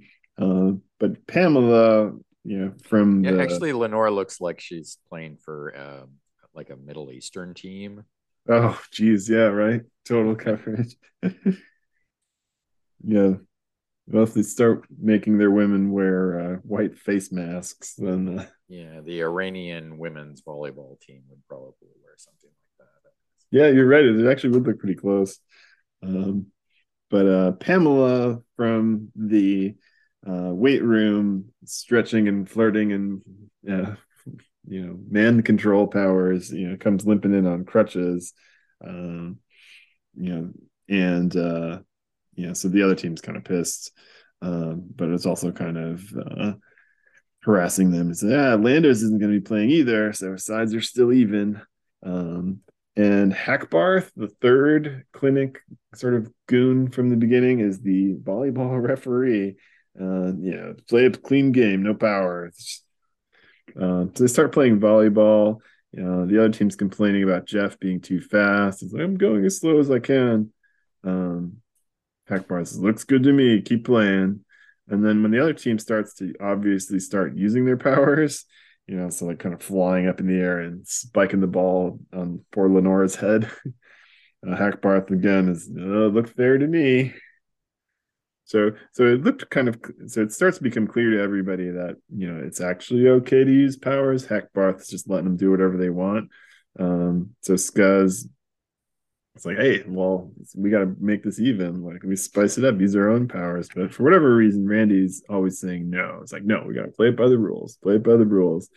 Um, so they kind of keep up with them for a little while, but basically end up losing because the other team's showing off their powers, right? So, you know, we get a wormhole, so a guy who can maybe sort of teleport things, it's a bit of an advantage in uh in uh volleyball playing. Uh, uh another character named Sally, who's sort of maybe unclear if she has powers. Uh, the other two, um, we I don't think we get names for. It's just kind of like a tall guy and a dark-haired woman, but you know maybe maybe we'll learn more about these characters later um but yeah the the team doesn't quite do it uh so the the bad guy volleyball team kind of cheats their way to success you know kind of finally ending in a slam by the sally character uh that lenore who's like 60 can't quite keep up with so do you need your powers to beat lenore in volleyball hopefully not uh, Yeah, Skuzz had a nice like return there that uh, he looked like he was going to burst into flame like the Human Torch.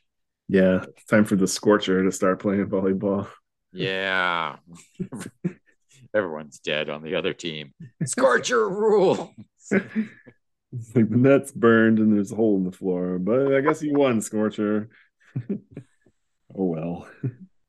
Remember, cheaters never prosper except when they do. Right, except when they're in government. uh, yeah, anyway, so you know, nobody's particularly happy with Randy and his his rules lawyering. Um, and even him, he's kind of you know thinking about that to himself too. You know, um, you know why why was I so uh, picky about the rules and things like that? Uh, maybe there is a time when you throw the rules to the wind and do what you have to do. rules prohibit visitors in the intensive care ward. I, t- I intend to break that one. Why is that different? Right. So rules, more rules. I didn't have to hear with your rules.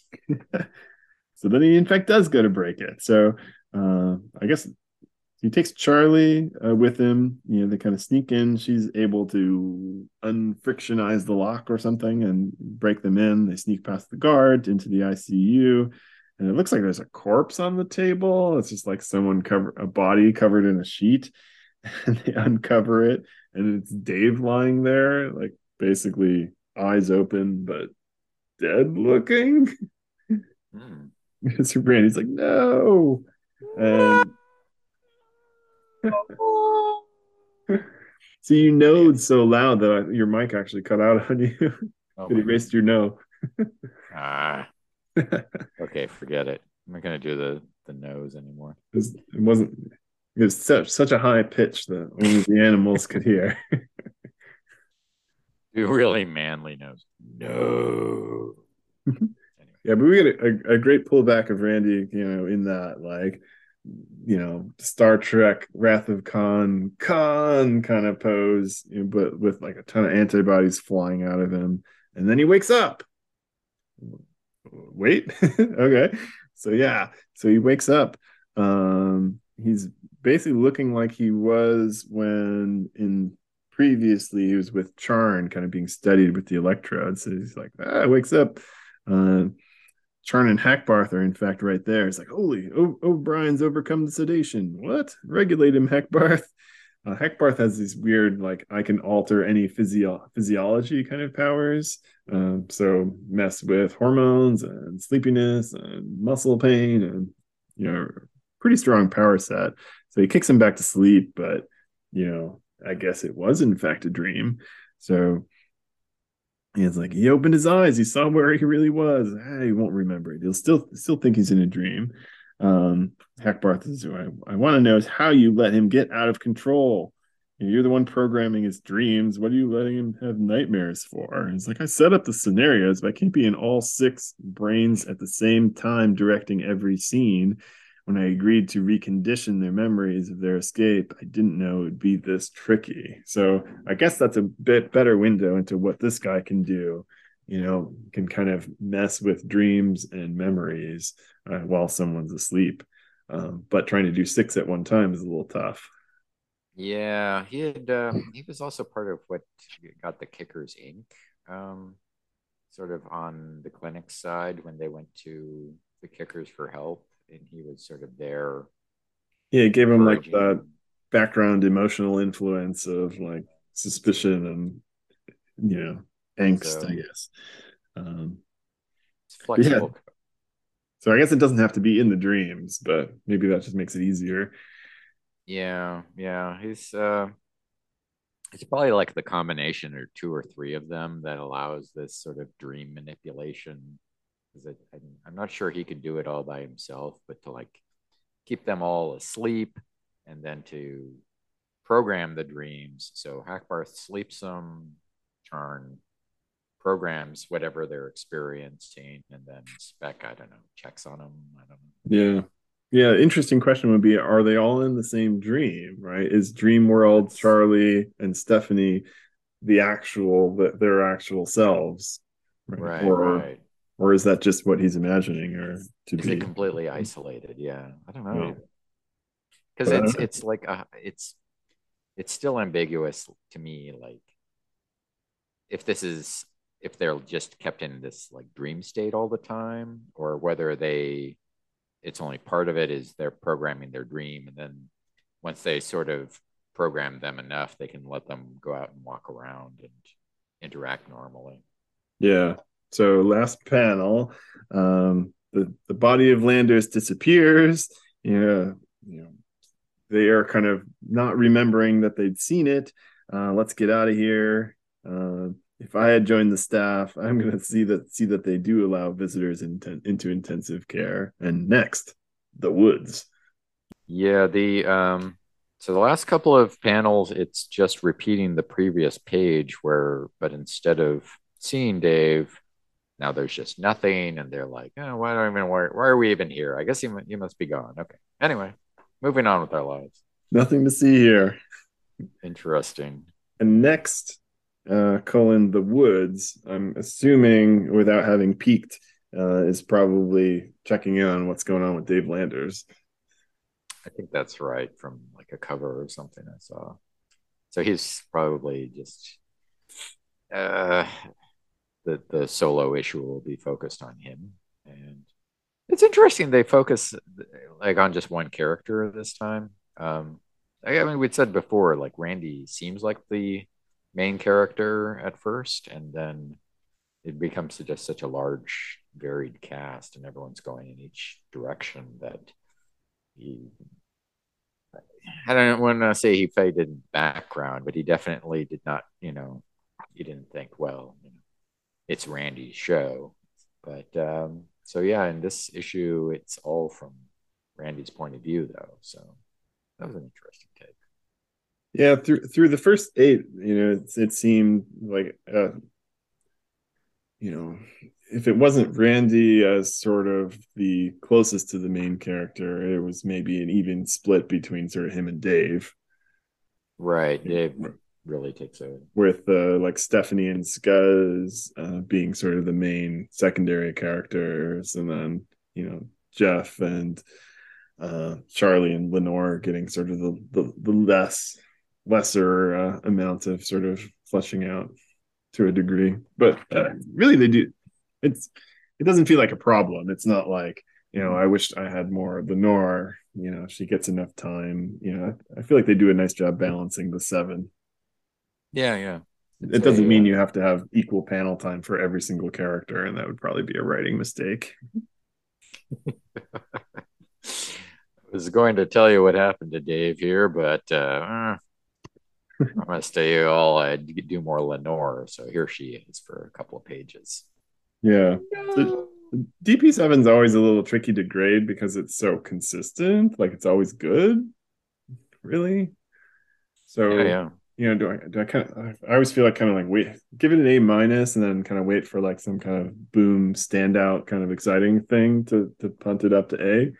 Mm-hmm and uh, maybe I've given it B's before, but probably I'm sure much. B plus is the lowest I've gone with it because they haven't never even a fill in issue or anything like um, that didn't at least move the story forward. Yeah, so. Like the Scorcher with Scuzz was like really emotional. Like that was something. True, yeah. Right. So then, if that's A, then this is A minus maybe for me. I'm gonna.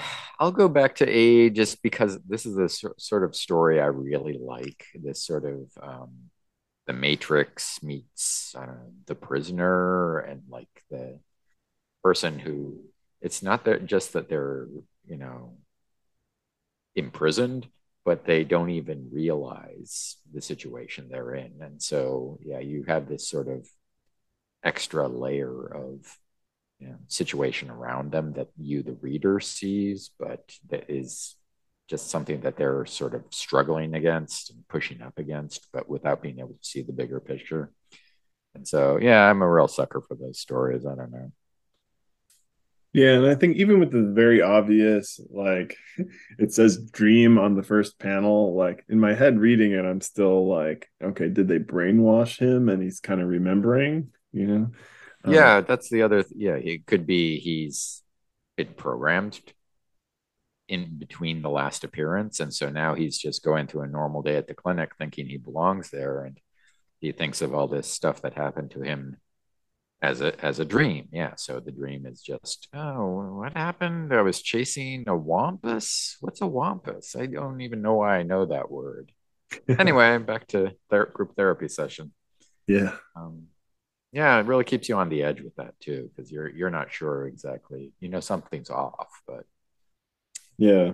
So then the question also is then is this new is this new group of seven people real? That uh that's a good question. Uh I guess we'll I, I just remember perhaps it's from like other sources though that like there's there were earlier therapy groups and later therapy groups. And so I assumed them to be real. Yeah. And there's actually a question because at some point he says, um, uh, to celebrate our volleyball victory over Group B. And I thought they were Group B. And so, like in the game, it says Group B and Group C. And uh, let's see. So, right under that scoreboard, Jeff is complaining, and Hackbar says, Looks legal to me, Group Team B. So, hmm.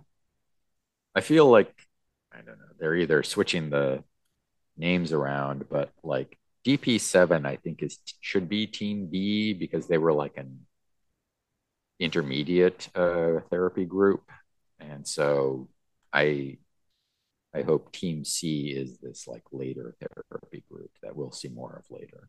Yeah, maybe the other Team B was lowercase b. okay. Yeah, we had we had talked about like that that recurring piece of like rules, like I don't make the rules, or you know, gotta follow the rules kind of thing. Like I I took that as that's part of the programming. Like mm-hmm. the trend, like that was his thing. Like he he kind of snuck around and was questioning everybody, and you know that's how he his antibody ended up finding out that they were perhaps uh like in, trying to mess with their minds while they're sleeping and such. Um, mm-hmm. So my my guess was that was what uh Charn was trying to do. Like, you know, like all of those rules enforcing things would make him more uh more likely to just kind of, you know, shut up and listen kind of thing. Yeah, it's like he was really kind of chafing against that idea, but like, yeah, if they're sort of going to just keep beating it into him, maybe yeah, that's it and the punishment is not getting food. I don't know, like some Pavlovian kind of stuff, maybe. You don't follow the rules, you're not going to win the volleyball game. Yeah. The food thing, yeah, I don't know. Almost felt like I was, we were watching Jeff there for a while. I'm so hungry. Where's my pudding?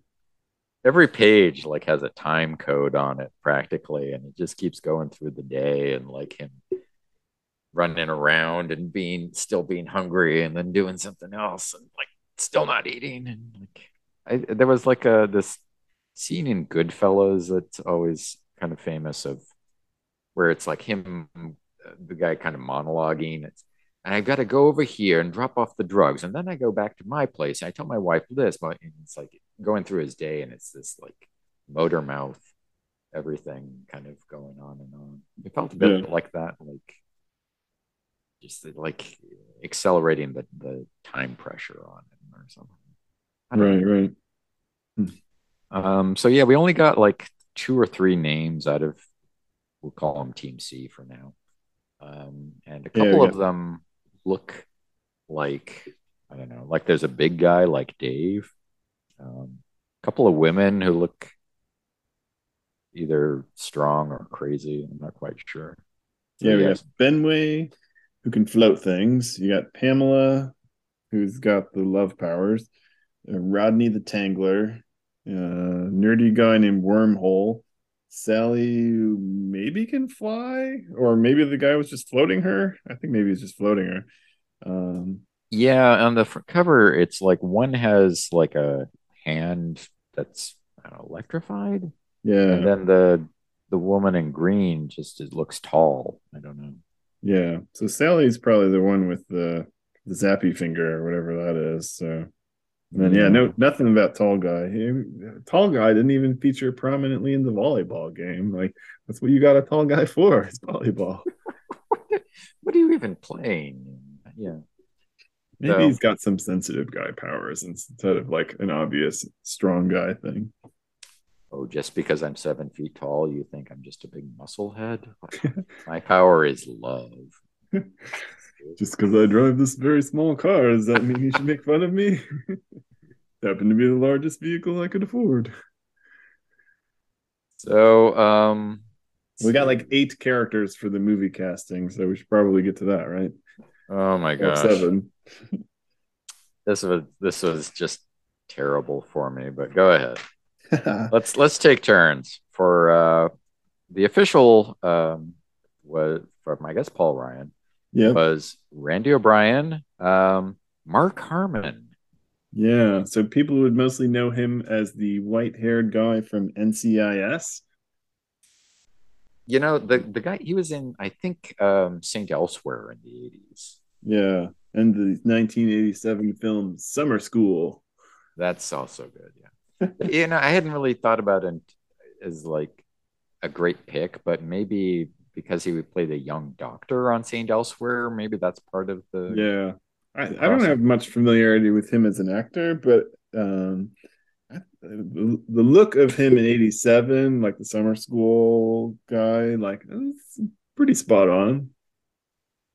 I, you know, I I I was trying to think of some like other like Brat Pack kind of a guy, C. Thomas Howell or Andrew McCarthy, just the sort of everyman quality. Hmm. And I'm will, not sure I have a good. I will pretend to know who those people are. um, but I wasn't any happier with them, so we'll just move on from. Yeah, I gave it the check mark. I'm like, all right, Paul Ryan, you picked an okay one there. Um, Dave Landers, tough one to cast.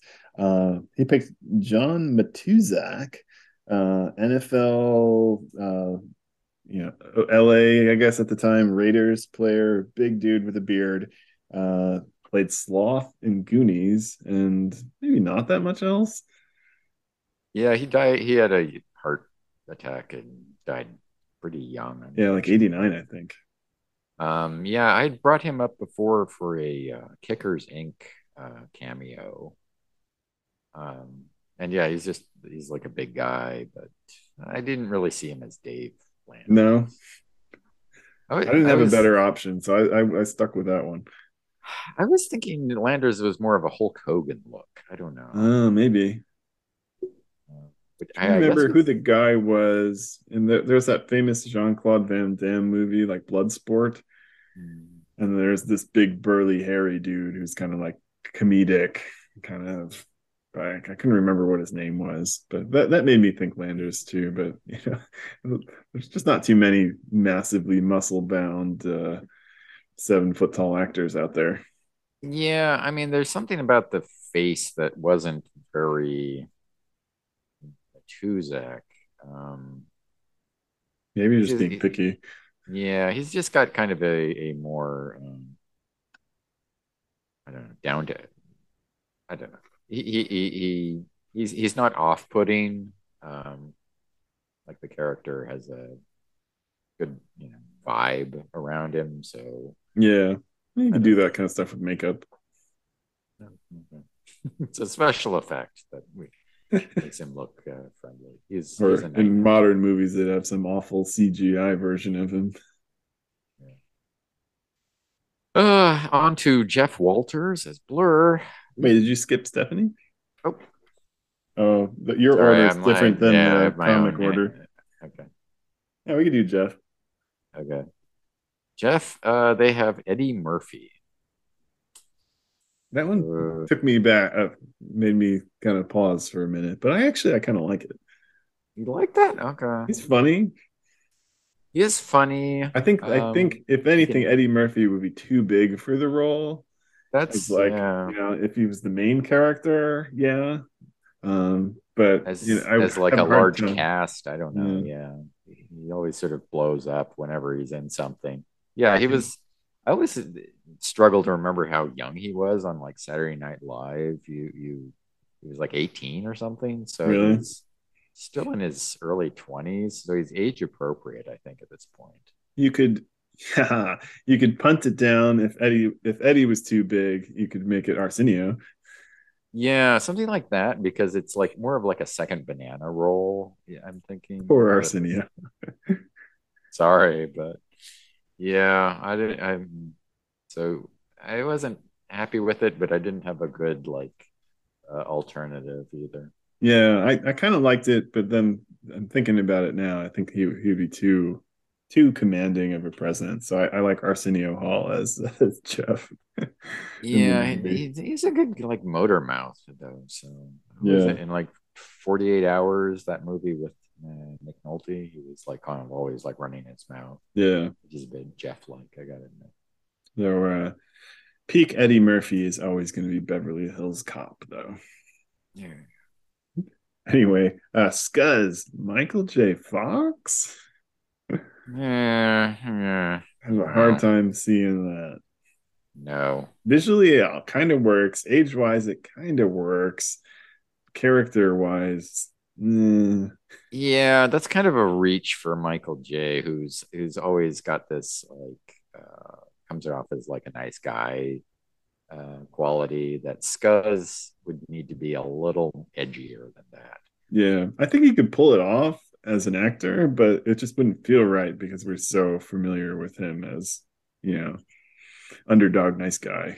You know, Yeah, we we'd uh we wouldn't buy it buy him in the role or something, but yeah, we'd keep like waiting for him to do some like heart of gold thing or something. right? Which might Just- still happen with Scuzz. You know, Mm, probably not. possible. Anything's possible. Did you have an alternative choice? For Scuzz, um, I was trying, I was like maybe Sean Penn is like when he's in like his Fast Times at Ridgemont High. He's already like aging out of this a bit, but something I couldn't. I mean, all the like outsiders um cast were like all the like you know motorcycle boy looking guys like almost all of them are like dark haired and it really kind of I can't get a good look uh Yeah, from- yeah. I, I thought maybe maybe youngish Christian Slater almost, but That's closer than Michael J. Fox. Yeah, he Yeah. could look like Weasley. Yeah, yeah. yeah. Let's see. What next? Lamont Cranston. Uh, so Lenore, Katharine Hepburn Why not? still alive at the time, but Hey, anybody could play Lenore. You never see her face. Lenore is a special effect and a voiceover. you know. Why not get a beloved longtime actress to do it? Ah, Charlie, I think the clinic is coming after us. Um, I don't. I, I I at first was looking around at like the "Where's the beef" lady. My my second choice would be Angela Lansbury. Um, Lansbury, really? well, I mean, Murder She. Wrote came up around that time, and she's actually like in her fifties probably when she's Yeah. doing that. Um, but she plays this like sixty-ish woman, and so She might be able to take a volleyball to the head and not need a stunt person. her her stunt person could definitely take a volleyball to the head. But she, That's not in my contract. Damn it, Lansbury. You said you were going to play volleyball. I meant like you know look like I'm playing volleyball because I'm an actress. Uh, I like it. Uh, Stephanie, I had to look up who Meredith Baxter Dash Birney was. Um, the mom from Family Ties. the mom from Family Ties, yeah, and that's really where like this breaks down is like Michael J. Fox and his mom. No. You're trying to have a reunion here or something? This is really, yeah. I wasn't happy with that one at all. No, I thought it kind of worked. Baxter Birney, when she was younger, and I can imagine like the creative team are like, you know, they're not kids at this point. So they're like, you know, the girl who was in that show a few years ago, and they're thinking of like her 10 years before this. Yeah, She's like 40 at this point, or at least eh, mid, I don't know. Let's yeah, say an actress 40. who's 40 is going to be playing like early 30s, right? So I, I don't mind Yeah. Stephanie as a little bit older. I think in the comic, of course, you know, how do you draw someone that's middle aged other than like clothes? It's kind of hard. So she looks really young and pretty. Uh, she looks like she's in her early 20s with kids, but I wouldn't mind her as like an older Yeah, I mean, it's mom like character. the, the whole like Dave and Stephanie thing is uh, perhaps yeah also coloring my you know image like who's someone that you know guys are really like oh wow this this this chick is beautiful I am like head over heels for her and I pulled out Daryl Hannah Oh, okay. a little, couple years young, but like she has that sort of attractive blonde, but not off-putting. Um, she she looks like she could play a you know straight housewife, whatever starting point, and then uh, really like have this guy head over heels for her. I don't know. Yeah, I, I think that's smart. Um, our last one, Charlie, Janet Jackson. I think we're speaking to like the few roles for African American women in the theater at the time. Yeah, we struggled with it with African American actors and actresses before in sort of casting. Um, yeah, I mean, Janet Jackson is too iconic. like looking like that. That how could you ever imagine Janet Jackson as some other character? Like almost as yeah, bad as Michael Jackson as some other character. I think. Yeah, she had been in um, like Good Times. She was like someone's like like a young teenager, and then but at this point, yeah, she's like her singing career is taking off. I'm pretty sure. Yeah. So yeah, you're just like she's in music videos and stuff, and yeah, I mean she looks great, but yeah, I picked uh like Lisa Bonet from Cosby Ooh, Show. Yeah, she's got the look down. Was that you too? That was me too. Yeah. All right. a little young, but uh, that's that's the look I'm thinking. Yeah, she was like, I mean, Charlie was supposed to be like freshman in college, kind of thing, right? So. Yeah, she's uh, yeah, a different world or whatever was spinning off around this time, or maybe she's still on the Cosby Show. But yeah, so she's about college-ish age. So yeah, there we go. That's our DP7. Yeah. your DP7. Just need the time machine and a lot of money, and we can make that movie. or something. Why not? Yeah. So all if, right. So, if nothing so, else, sorry, it's it's fun yeah. to have like I imagine the artists do have like some you know someone in mind when they're doing these books and so it's at least like a fun peek into their creative process like if they're trying to make these characters look like these actresses or they're just sort of yeah especially yeah especially here since you know paul ryan has co-created and has drawn them the whole way whereas some of the artists picking making the choices you know you know haven't necessarily been on the series for the whole run or or even more than a couple issues sometimes so like keith giffen was picking justice right and like he just started so we'll forgive him for his strange choice of uh, Christopher Walken Justice. But yeah, maybe Geof Isherwood or uh, Walt Simonson would have you know pick someone else. Yeah. All right. Well, casting done. I'd say that's it for this week's episode. All right. So. So next, next time we get. Next time we finally get an official title change with Codename Spitfire number 10. See, back in the 80s, you would not just use any excuse to reboot your title as a number one issue. Nope. you could, they would rather change the name and keep the numbering going at fear of confusing you. Interesting approach, don't you think? Where's my chrome cover? a number code name Spitfire number 10. Jenny Spitfire Swenson disappears, and the mysterious club wants to know where she went. The new title is the first clue in the new direction for the series. Written by Cary Bates, Alan pencil by Alan Kupperberg, and Tony DeZuniga. Or code name Spitfire number 10. A new title, a new direction, and all new thrills. Ooh, new thrills. I had been getting tired of the old thrills. uh, so, what does that mean exactly? The new title is the first clue in the new direction. Code name Spitfire, but her her nickname was already Spitfire. I I, I maybe like they're gonna give uh code name Spitfire to the guy. She'll have a different code name, and they'll be like, "Hey, Spitfire," and like they'll both be like, "Huh, what?" Oh, yeah. If you're speaking in code like over the radio so the guys don't overhear and you're like spitfire this is blue eagle like okay well okay everybody knows who spitfire is. That's in their file.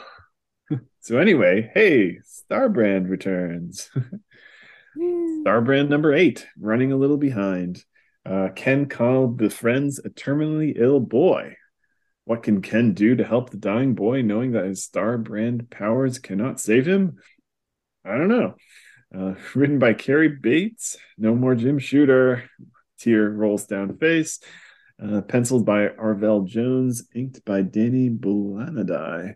Um, and the shorter version to grant a dying boy his last request, Ken Connell must reveal the secret of the Starbrand. So, hey, at least we get to talk Starbrand again. Hey, hey, Timmy, are you dying? Yes, Mr. Connell. Let me tell you a secret. I have infinite power. Can you help me? No. Anyway, just thought you'd like to know. I I'm can gonna go vaporize flying. you. Would that help? Would vaporizing you help? I guess not. Anyway, justice can also do that. So I don't. that's true. But sometimes it doesn't work. So, well, in the meantime, uh, kickersinc.com, check it out. Give us some slogan ideas for our podcast slogan contest. Um, give those to newuniversepodcast universe podcast at gmail.com and we'll see you back at the spinner rack next time. Hasta.